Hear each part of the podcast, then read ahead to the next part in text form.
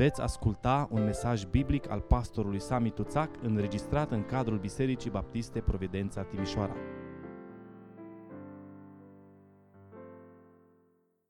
Vă invit să deschidem Sfânta Scriptură împreună în cartea prorocului Iona, capitolul 2. Vom citi de la versetul 1 și până la versetul 10, pagina 893. Iona, capitolul 2, începând cu versetul 1. Iona s-a rugat Domnului Dumnezeului său din pântecele peștelui și a zis, În strâmtoarea mea am chemat pe Domnul și m-a ascultat. Din mijlocul locuinței morților am strigat și mi-a auzit glasul. Și totuși mă aruncase în adânc, în inima mării, și râurile de apă mă înconjuraseră. Toate valurile și toate talazurile tale au trecut peste mine. Ziceam, sunt lepădat dinaintea ochilor tăi, dar iarăși voi vedea templul tău cel sfânt. Apele m-au acoperit până aproape să-mi ia viața. Adâncul m-a învăluit, papura s-a împletit în jurul capului meu. M-am pogorât până la temeliile munților. Zăvoarele pământului mă încuiau pe vecie. Dar Tu m-ai scos viu din groapă, Doamne Dumnezeul meu. Când îmi tângea sufletul în mine, mi-am adus aminte de Domnul și rugăciunea mi-a ajuns până la Tine, în templul Tău cel Sfânt. Cei ce se lipesc de idolii de șerți îndepărtează îndurarea de la ei. Eu însă îți voi aduce jertfe cu un strigă de mulțumire, voi împlini juruințele pe care le-am făcut. Mântuirea vine de la Domnul. Amin. Vă rog să luați loc. Poate că vă întrebați cum mergem în Cartea Iona. Mergem doi pași înainte, unul înapoi. Deja, într-un fel, am trecut de capitolul 2. În dimineața aceasta ne-am uitat la capitolul 3 și acum revenim la capitolul 2, încercând să privim la una din temele majore care spuneam și dimineață le găsim în cartea lui Iona și anume Harul lui Dumnezeu. Despre misterul Harului Dumnezeu aș vrea să învățăm în seara aceasta din această rugăciune a lui Iona. Unul din mesajele cheie transmise de către cartea aceasta a prorocului Iona este acela că oricine, vă rog să, să rețineți, oricine, chiar și un profet de succes, chiar și cel mai strălucit predicator poate să umble în întuneric atunci când vine vorba de har. Și cu durere în suflet, și o să mai vorbesc, poate mai personal ca altă dată în seara asta, una din durerile mari pe care le împărtășesc ca păstor, ca slujitor în țara asta de 30 de ani, este faptul că atât de puțin, atât de puțin, în unele cazuri spre aproape deloc, în bisericile chiar evanghelice, nu vorbesc de biserici tradiționale din România, harul nu este înțeles. Poate aici pe acolo îl confundăm cu mila, poate. Dar harul în toată profunzimea lui e atât de greu de înțeles pentru oamenii de astăzi. Fricile, prejudecățile, chiar și căderile emoționale ale lui Iona izvorăsc din orbirea lui față de realitatea harului. În capitolul 1, el fuge, Dumnezeu îl cheamă să meargă să spună celor din Ninive mesajul din partea lui Dumnezeu și Iona fuge, deoarece harul și îndurarea lui Dumnezeu îi se par mistere inexplicabile. Iona nu poate să înțeleagă cum un Dumnezeu drept poate avea har, poate avea îndurare pentru niște oameni atât de răi cum erau ninivenii. Și Iona preferă să fugă pentru că pur și simplu nu înțelege. În interiorul peștelui cel mare, în această rugăciune, dacă urmărim cu atenție fiecare expresie extraordinară și spuneam data trecută, rugăciunea aceasta, deși uh, arată cumva ca un psalm, nu este în întregime un psalm pe care Iona îl preia și îl recită, ci pur și simplu sunt expresii din aproape câțiva zeci de psalmi din care fiecare de acolo ia câte o, ia câte o frază, ia câte ceva și, și, și, și vine și rostește rugăciunea aceasta. Însă, uitându-ne cu atenție la cuvintele pe care le folosește, îl găsim pe Iona luptându-se cu același mister al Harului.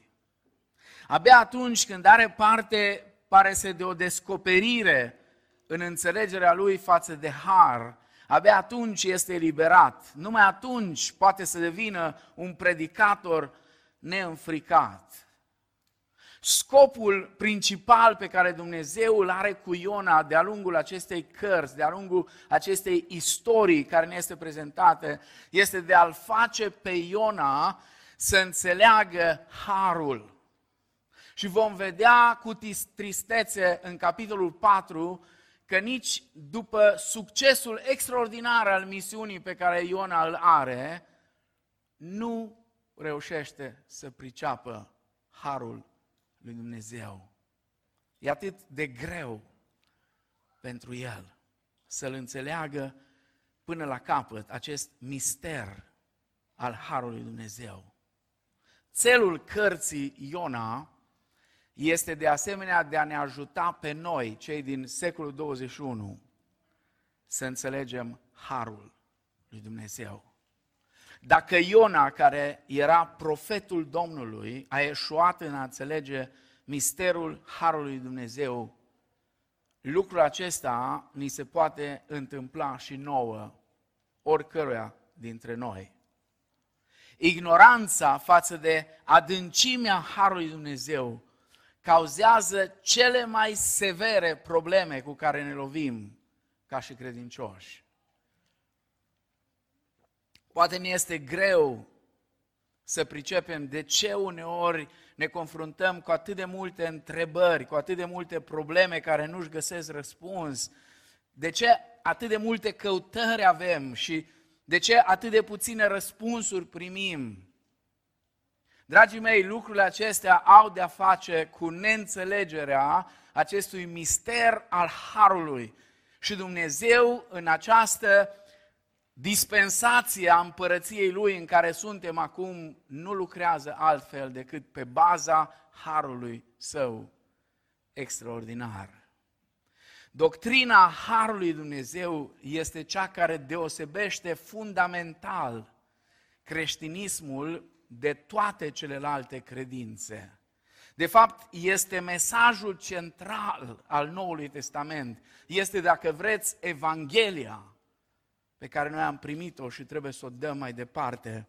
În Coloseni, capitolul 1, Apostolul Pavel se roagă și mulțumește Domnului pentru biserica din Colose și spune, mulțumim lui Dumnezeu Tatăl Domnului nostru Isus Hristos, căci ne rugăm neîncetat pentru voi și am auzit despre credința voastră în Isus Hristos și despre dragostea pe care o aveți față de toți sfinții. Aceste două, două aspecte extraordinare care au de-a face cu fundamentele vieții creștine. Credința în Dumnezeu și dragostea față de ceilalți. Din pricina speranței care vă așteaptă în ceruri și despre care ați auzit mai înainte în cuvântul Evangheliei, care a ajuns până la voi și este în toată lumea, unde dă roade și merge crescând ca și între voi. Și acum ascultați. Și aceasta din ziua în care ați auzit și ați cunoscut harul lui Dumnezeu în adevăr. Credința lor în Dumnezeu, dragostea lor pentru ceilalți și speranța lor în cer și în viața veșnică care Domnul ne-a dat-o, creștea tot mai mult datorită harului pe care l-au cunoscut în adevăr. Dar ce este totuși harul? Ce este harul lui Dumnezeu? Pentru mulți credincioși, harul este ceva abstract, ceva greu de înțeles. Harul nu este o putere care ne poate schimba viața. Biserica aceea din Colose și apoi dacă vă veți uita la biserica din Filipii sau din Tesalonic, veți vedea exact aceleași lucruri care se dezvoltă acolo și pentru care Pavel se roagă credința lor, care să crească tot mai mult, dragostea lor unii față de alții și nădejdea, speranța lor pentru cer. Toate au de-a face cu puterea Harului care transformă puterea harului transformator al lui Dumnezeu. James Packer spunea în cartea Cunoscându-L pe Dumnezeu că există câteva adevăruri cruciale pe care doctrina harului le presupune. Iar dacă acestea nu sunt recunoscute și simțite în inima cuiva, credința clară în harul lui Dumnezeu devine imposibilă. Rugăciunea lui Iona este o rugăciune care ne arată că omul acesta care la început și apoi și la finalul slujirii lui are probleme cu înțelegerea harului, ajunge totuși să înțeleagă câteva dintre lucrurile acestea deosebite, adevărurile acestea cruciale despre care vorbea James Packer. Și aș vrea să privim la trei adevăruri pe care Iona ajunge să le înțeleagă acolo în pântecele peștelui și le amintește în rugăciunea lui. Primul adevăr pe care trebuie să-l înțelegem este deșertăciunea noastră morală. Deșertăciunea noastră morală. Ca să nu încep să vorbesc în limbajul reformatorilor, vorbind despre depravarea noastră totală din punct de vedere moral. Un mesaj greu de înghițit pentru cultura în care ne aflăm. Spunea Philip Raif, trăim într-o epocă marcată de triumful terapeutic suntem învățați că problemele noastre sunt cauzate de lipsa stimei de sine, că trăim cu prea multă vină și cu prea multă autoacuzare. Iar mesajul constant al Scripturii care spune că suntem păcătoși robiți este văzut ca fiind opresiv, dacă nu chiar un mesaj de-a dreptul periculos. Pentru cultura modernă, harul este inutil. Ba mai mult, harul este o insultă la adresa societății în care noi trăim. Cu toate acestea, rugăciunea lui Iona, el recunoaște și spune, Tu m-ai aruncat în adânc, în inima mărilor. Versetul 3. Iona știa că este păcătos, știa că a păcătuit, își asumă, știa că are de-a face cu dreptatea divină, știa că merită să fie acolo. Știți cum e astăzi? De ce mi s-au întâmplat astea? Nu meritam să fie asta, nu meritam cu tare, nu meritam cu tare. Iona spune, sunt aici pentru că merit, știu ce am făcut recunoaște că e acolo din vina lui. Așadar, primul adevăr de care avem nevoie ca să înțelegem Harul lui Dumnezeu este deșertăciunea noastră morală. Dacă vreți să o spun sub o altă formă, nu foarte academică, cât de răi putem fi, cât de jos putem merge. Al doilea adevăr pe care trebuie să-l învățăm este neputința noastră spirituală. A recunoaște că suntem păcătoși, a ne recunoaște păcatele este un lucru și e un lucru bun, e un pas extraordinar în reabilitarea noastră, nu doar morală, ci și psihologică și spirituală.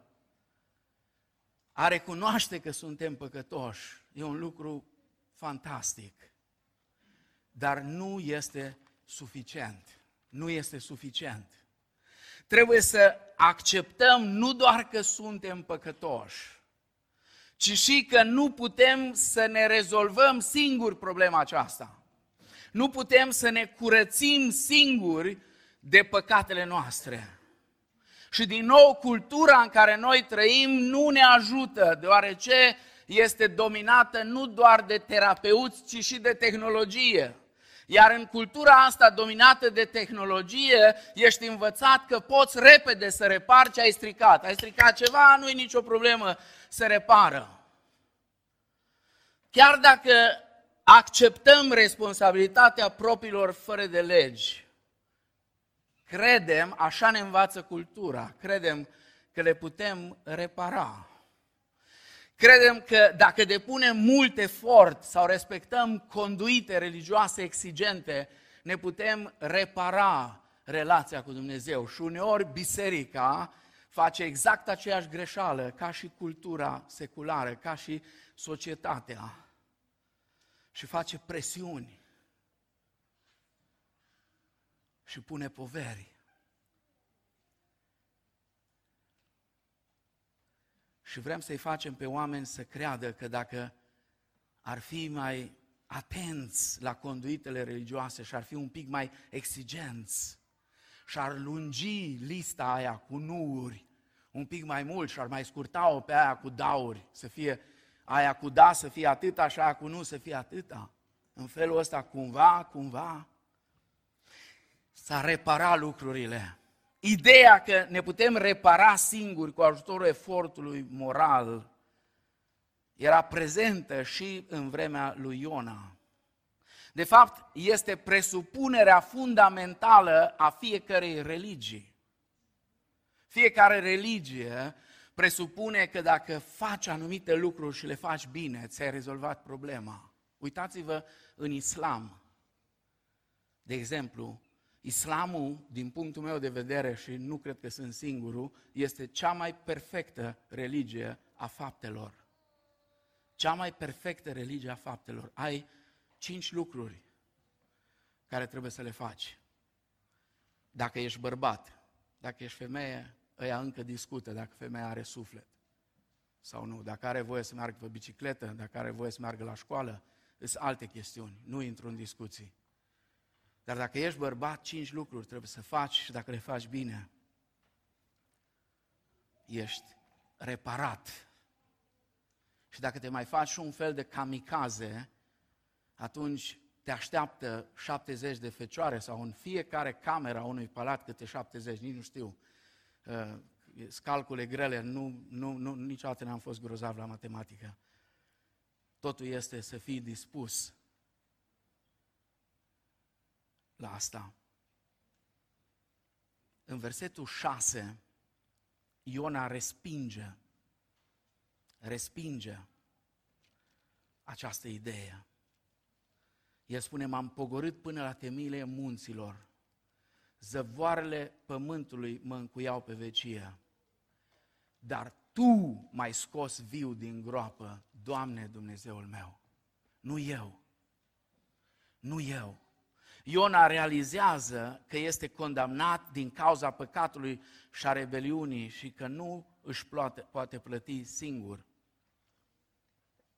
datoria lui. E un imn vechi care ilustrează lucrurile acestea atât de frumos. Și el sună cam așa, s-ar putea unii să-l știți într-o versiune mai veche decât spun eu acum. Cred că așa spunea varianta veche, faptele câte am lucrat, legea ta le-a judecat, da? Țineți minte? Acum, într-o variantă mai nouă, cred că e în varianta din Cartea Roșie, a Uniunii Baptiste spune câte fapte am lucrat, legea ta le-a judecat. Ori și cât eu m-aș lupta, râu de lacrimi de a-și vărsa, de păcat nu m-ar spăla, numai sfântă mila ta. Suntem excluși, efectiv, suntem excluși dinaintea lui Dumnezeu. Și doctrina Harului ne atinge profund doar dacă recunoaștem că nu ne putem salva singuri.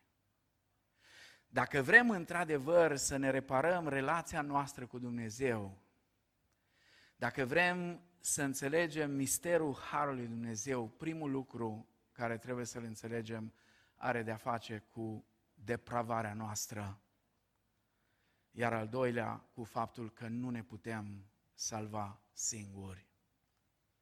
Al treilea adevăr pe care trebuie să înțelegem este că prețul salvării pe care Dumnezeu ne oferă este extrem, extrem de mare.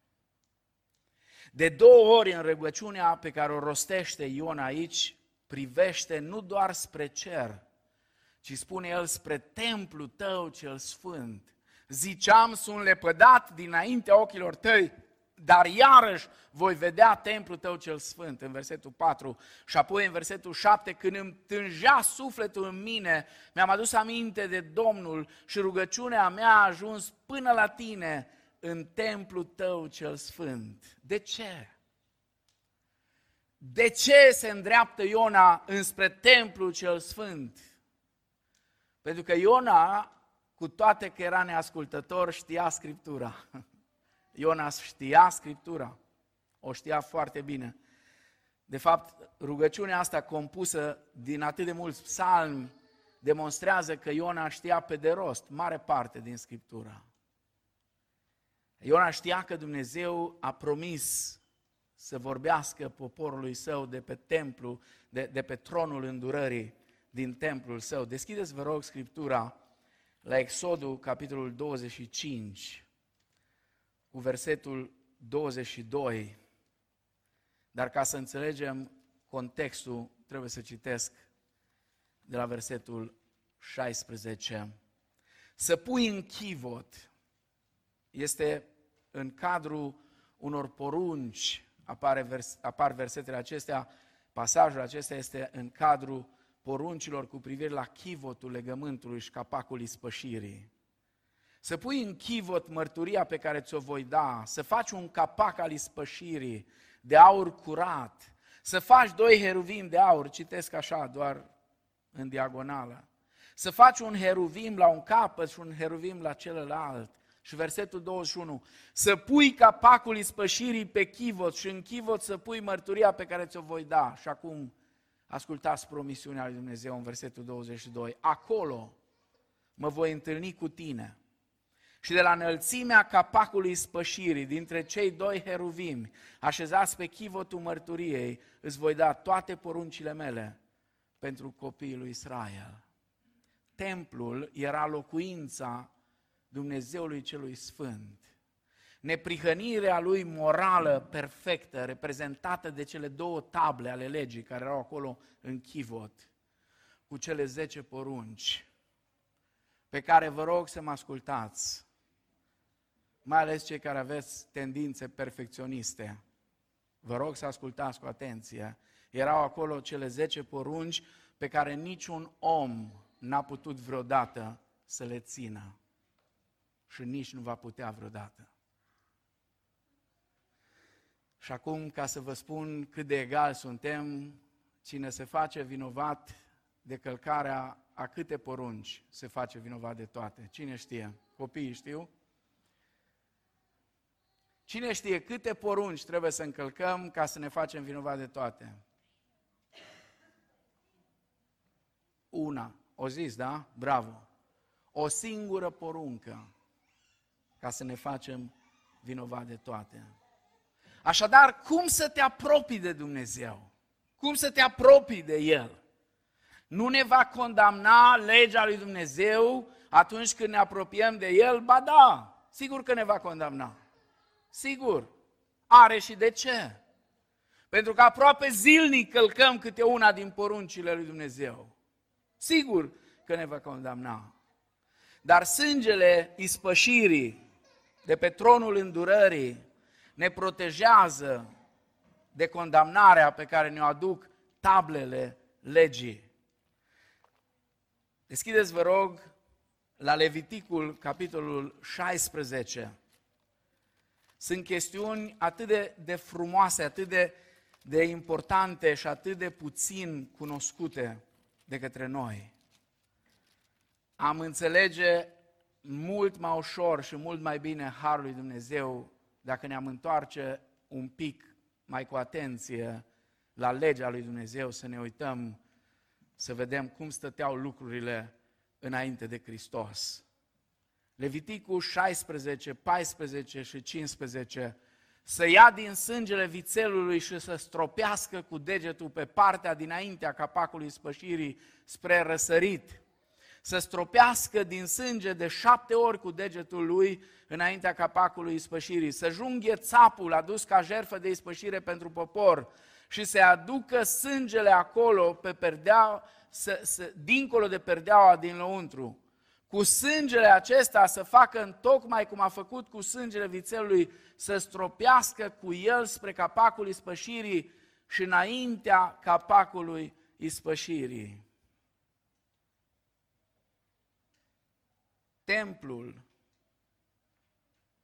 și sistemul de jerfe au stabilit aceste trei adevăruri ca și temelii suntem păcătoși, nu ne putem salva singuri, putem fi salvați doar prin intermediul unor acțiuni extreme și costisitoare.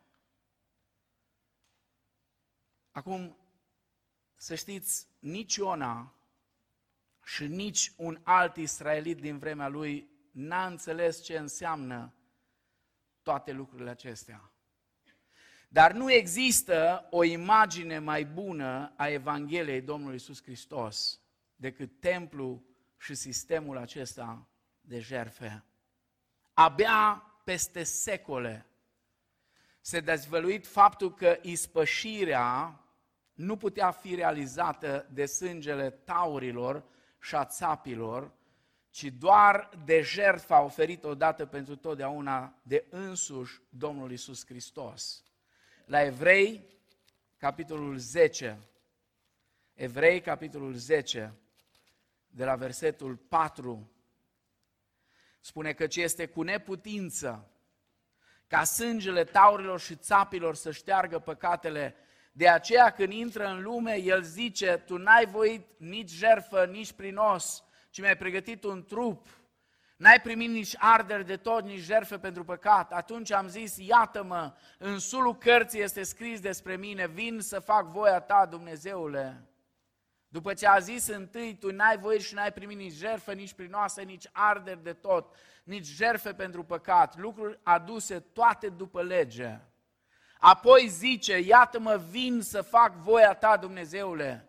El desfințează astfel pe cele din tâi ca să pună în loc pe a doua prin această voie am fost sfințiți noi și anume prin jerfirea trupului lui Isus Hristos, odată pentru totdeauna. Abia acum, abia la venirea lui Hristos, înțelegem de plin tot ceea ce se întâmpla acolo în templul lui Dumnezeu, acolo pe capacul acela al ispășirii, de unde Dumnezeu vorbea. Abia după ce Domnul Isus Hristos a venit și a plătit prețul extraordinar de mare pentru salvarea noastră. Știți, mulți oameni, și n-aș vrea să fim dintre aceia, mulți oameni cântă Mărețul Har, o cântare atât de frumoasă, Mărețul har m-a mântuit pe mine de păcat. Sunt mulți care cântă cântarea aceasta de pe buze, dar harul acela nu le-a schimbat viața cu adevărat. Harul lui Dumnezeu devine minunat, devine nesfârșit de reconfortant și frumos și umil doar atunci când credem pe deplin și înțelegem și ne amintim de toate aceste trei adevăruri pe care Iona le descoperă și ne le spune aici în rugăciunea lui. Primul, că nu merităm nimic altceva decât condamnarea. E un mesaj teribil pentru oamenii din secolul 21. Ce merit eu? Eu ce merit? Meriți condamnarea. Asta spune Scriptura. Și eu la fel și tu la fel, noi toți merităm condamnarea. Al doilea adevăr, că suntem complet incapabili să ne salvăm singuri. Și al treilea, că Dumnezeu ne-a salvat în ciuda păcatelor noastre la un preț infinit, plătit de El însuși. Acum, sunt două feluri de oameni, două feluri de creștini. Sunt unii care au o părere prea înaltă despre ei înșiși. Harul lui Dumnezeu nu-i atrage, pentru că Harul lui Dumnezeu la început te umilește rău de tot. Și unul din lucrurile care noi le iubim cel mai mult, așa cu ghilimele, este ca cineva să ne umilească. Harul lui Dumnezeu nu-i atrage pe aceștia pentru că nu simt nevoia de El. Sau cel puțin nu simt prea mult nevoia. Sunt alții la cealaltă extremă care se văd așa ca fiind niște epave. Dar deși este posibil să aibă anumite noțiuni abstracte despre dragostea lui Dumnezeu, au puțin habar despre costul sacrificiului lui Isus pentru a-i scoate din datorie, din sclavia păcatului și din moarte. Oamenii aceștia nu sunt copleșiți de uimire, de dragoste și laudă, văzând în ce adâncime s-a coborât Isus pentru noi. Aș vrea să închei. Ne apropiem de masa Domnului. Vă spuneam la început și vreau să o repet. Una din durerile mele cele mai mari în slujire a fost să văd că am de-a face cu atât de mulți oameni care nu pricep, nu înțeleg și nici nu se străduie să înțeleagă misterele Harului lui Dumnezeu. În anii 90, la una dintre cele mai mari întâlniri a tinerilor baptiști din România, am îndrăznit într-o cultură extrem de legalistă, într-o cultură care la vremea respectivă nu vorbea despre har decât noțiuni abstracte. Am îndrăznit să vorbesc despre necesitatea înțelegerii, har, înțelegerii Harului Dumnezeu în viața și slujirea noastră ca și creștini. Și am provocat un tsunami efectiv atunci. Am aflat peste ani că s-au strâns studenți de la școli teologice să dezbată mesajul pe care l-am avut atunci, un mesaj simplu în care am crezut și cred și acum. Peste ani, când i-am văzut pe creștini ce sunt în stare să-și facă unii altora și cum să se raporteze unii la alții, am înțeles că lucrurile acestea au de-a face cu neînțelegerea Harului Dumnezeu. Dacă este ceva ce îmi doresc pentru comunitatea noastră de la Providența, este să devenim cu adevărat o comunitate a Harului. Sunt multe lucruri care trebuie să le învățăm, dar se poate. Știți, înțelegerea Harului face dintr-o persoană un creștin.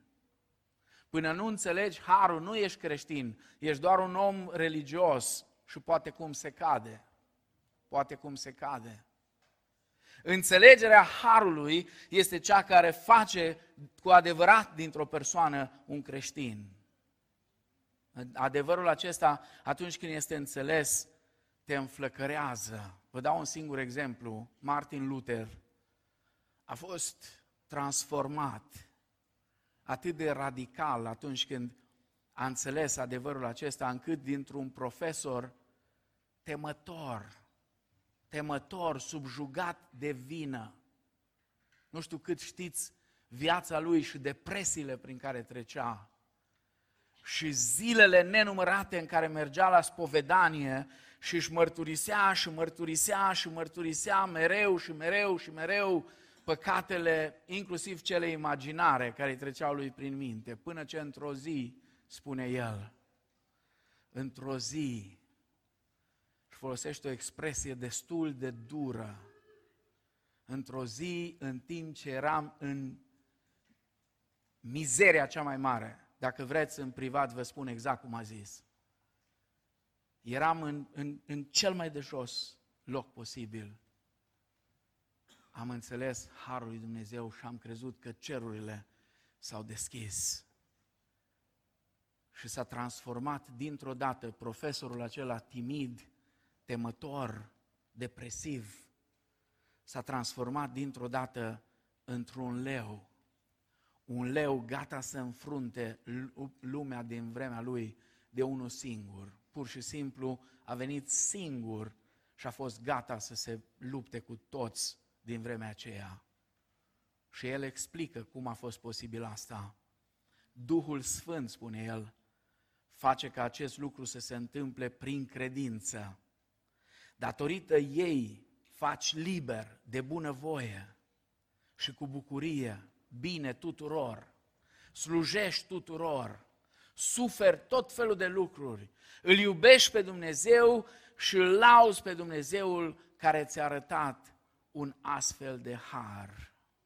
Apoi, în al doilea rând, înțelegerea harului Dumnezeu face posibilă o poziție fermă. Atunci când Hitler a preluat puterea în Germania și a început să impună gândirea lui ciudată și care a creat atât de multe probleme, o mare parte a bisericii din Germania l-a aplaudat. La fel cum se întâmplă acum în Rusia. M-a durut atât de mult când păstorii români din Bucovina de Nord, din regiunea Cernăuți, au povestit cât de dureros este pentru creștinii din Ucraina să știe că creștinii, frații lor din Rusia, nu doar că îl sprijină pe Putin, dar îl laudă, îl zeifică. Și nu doar Chiril, nu doar Chiril, marele patriarh, despre care spuneau ei că nu e altceva decât un mafiot, ci și evanghelicii, frații penticostali, ca să nu se lasă în urmă, au fost primii dintre evanghelici care l-au lăudat pe Putin și au trimis scrisori și l-au ridicat în slăvi. Cât de mult sprijină ei faptul că Putin e pregătit să ardă Ucraina cu totul, să distrugă zeci și sute de biserici, să-i aducă pe cecenii lui Kadyrov să strige Allahu Akbar acolo, distrugând biserici. Dar ca să nu se lase la ei, baptiștii, acum vreo două săptămâni, au avut un congres și au făcut acolo o, o, o scrisoare teribilă în care l-au lăudat pe Putin și l-au ridicat în slăvi. Și Dietrich Bonhoeffer, Dietrich Bonhoeffer, un om care a luptat în vremea aceea și care a avut o poziție fermă și a condus, într-un fel, mișcarea bisericii subterane din Germania, a încercat să înțeleagă cum e posibil ca atâtea biserici să fie dispuse să-l accepte pe Hitler. Și a identificat problema ca fiind harul ieftin. Harul ieftin. Știți când ajungem la harul ieftin? Atunci când ajungem să credem că indiferent ce facem, meseria lui Dumnezeu este să ne ierte. Și asta pentru că nu înțelegem cât de mare a fost prețul care a fost plătit pentru păcatele noastre. Până când nu vedem cât de mare a fost prețul plătit pentru a ne salva, nu vom fi bucuroși să ne supunem și să-L slujim oricât de mare ar fi costul pentru noi. Și încă ceva, înțelegerea Harului înlătură poverile noastre. Toate religiile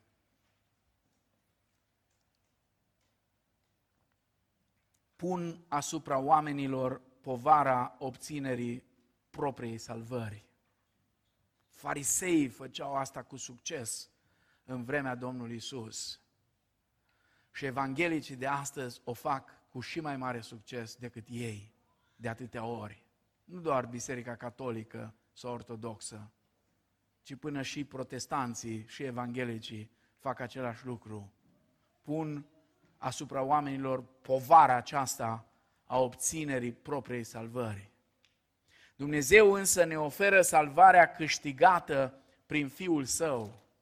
Și doar la un text mă mai duc ca să înțelegem, e chiar din Vechiul Testament, să vedem modul diferit în care Dumnezeu lucrează decât se lucra atunci, în vremea aceea, și se lucrează și astăzi. Bel se prăbușește, Nebo cade, idolii lor sunt puși pe vite și dobidoace, idolii pe care îi purtați au ajuns o sarcină, o povară pentru vita obosită, au căzut, s-au prăbușit împreună, nu pot să scape povara, ei înșiși se duc în robie. Ascultați-mă casa lui Iacov și toată rămășița casă lui Israel. Voi pe care v-am luat în spinare de la obârșia voastră, pe care v-am purtat pe umăr de la nașterea voastră până la bătrânețea voastră, eu voi fi același, până la căruntețele voastre vă voi sprijini. V-am purtat și tot vreau să vă mai port, să vă sprijinesc și să vă mântuiesc. Amin. Știți care e mesajul? Dumnezeu ăia pe care trebuie tu să-i porți și să-ți fie o povară, nu sunt Dumnezeu. Adevăratul Dumnezeu te poartă El. Nu trebuie să-L porți tu pe El. El te poartă pe tine. Te poartă până la sfârșitul vieții. Deși Evanghelia trebuie să ducă la o viață schimbată, nu schimbările acelea sunt cele care ne salvează. Harul lui Dumnezeu este cel care ne salvează și harul trebuie să devină muzica de fundal a vieților noastre. Oricare ar fi problemele cu care te confrunți, Dumnezeu le poate rezolva prin harul lui. Harul lui elimină vina pentru toate lucrurile. Harul desfințează teama de faliment. Una din, dintre problemele majore a lui Iona a fost teama de faliment. Știți unde e problema noastră? De prea multe ori încercăm să fim pentru noi înșine ceea ce numai Hristos poate fi. Mântuirea vine de la Domnul. Așa își încheie Iona rugăciunea lui. Când spune mântuirea vine de la Domnul, asta înseamnă că vine numai de la El. Vine de la El total, nu parțial. Și acum când ne apropiem de masa Domnului, dacă simți că mi-aș dori să fiu mai vrednic, poate ai simțit de multe ori asta, mi-aș dori să fiu mai vrednic, atunci încă n-ai înțeles harul. Dacă vii și spui, mi-aș dori să fiu mai vrednic, nu înțelegi harul, pentru că El este vrednicia ta. El este vrednicia noastră. Mântuirea vine de la Domnul, nu de la noi. Amin.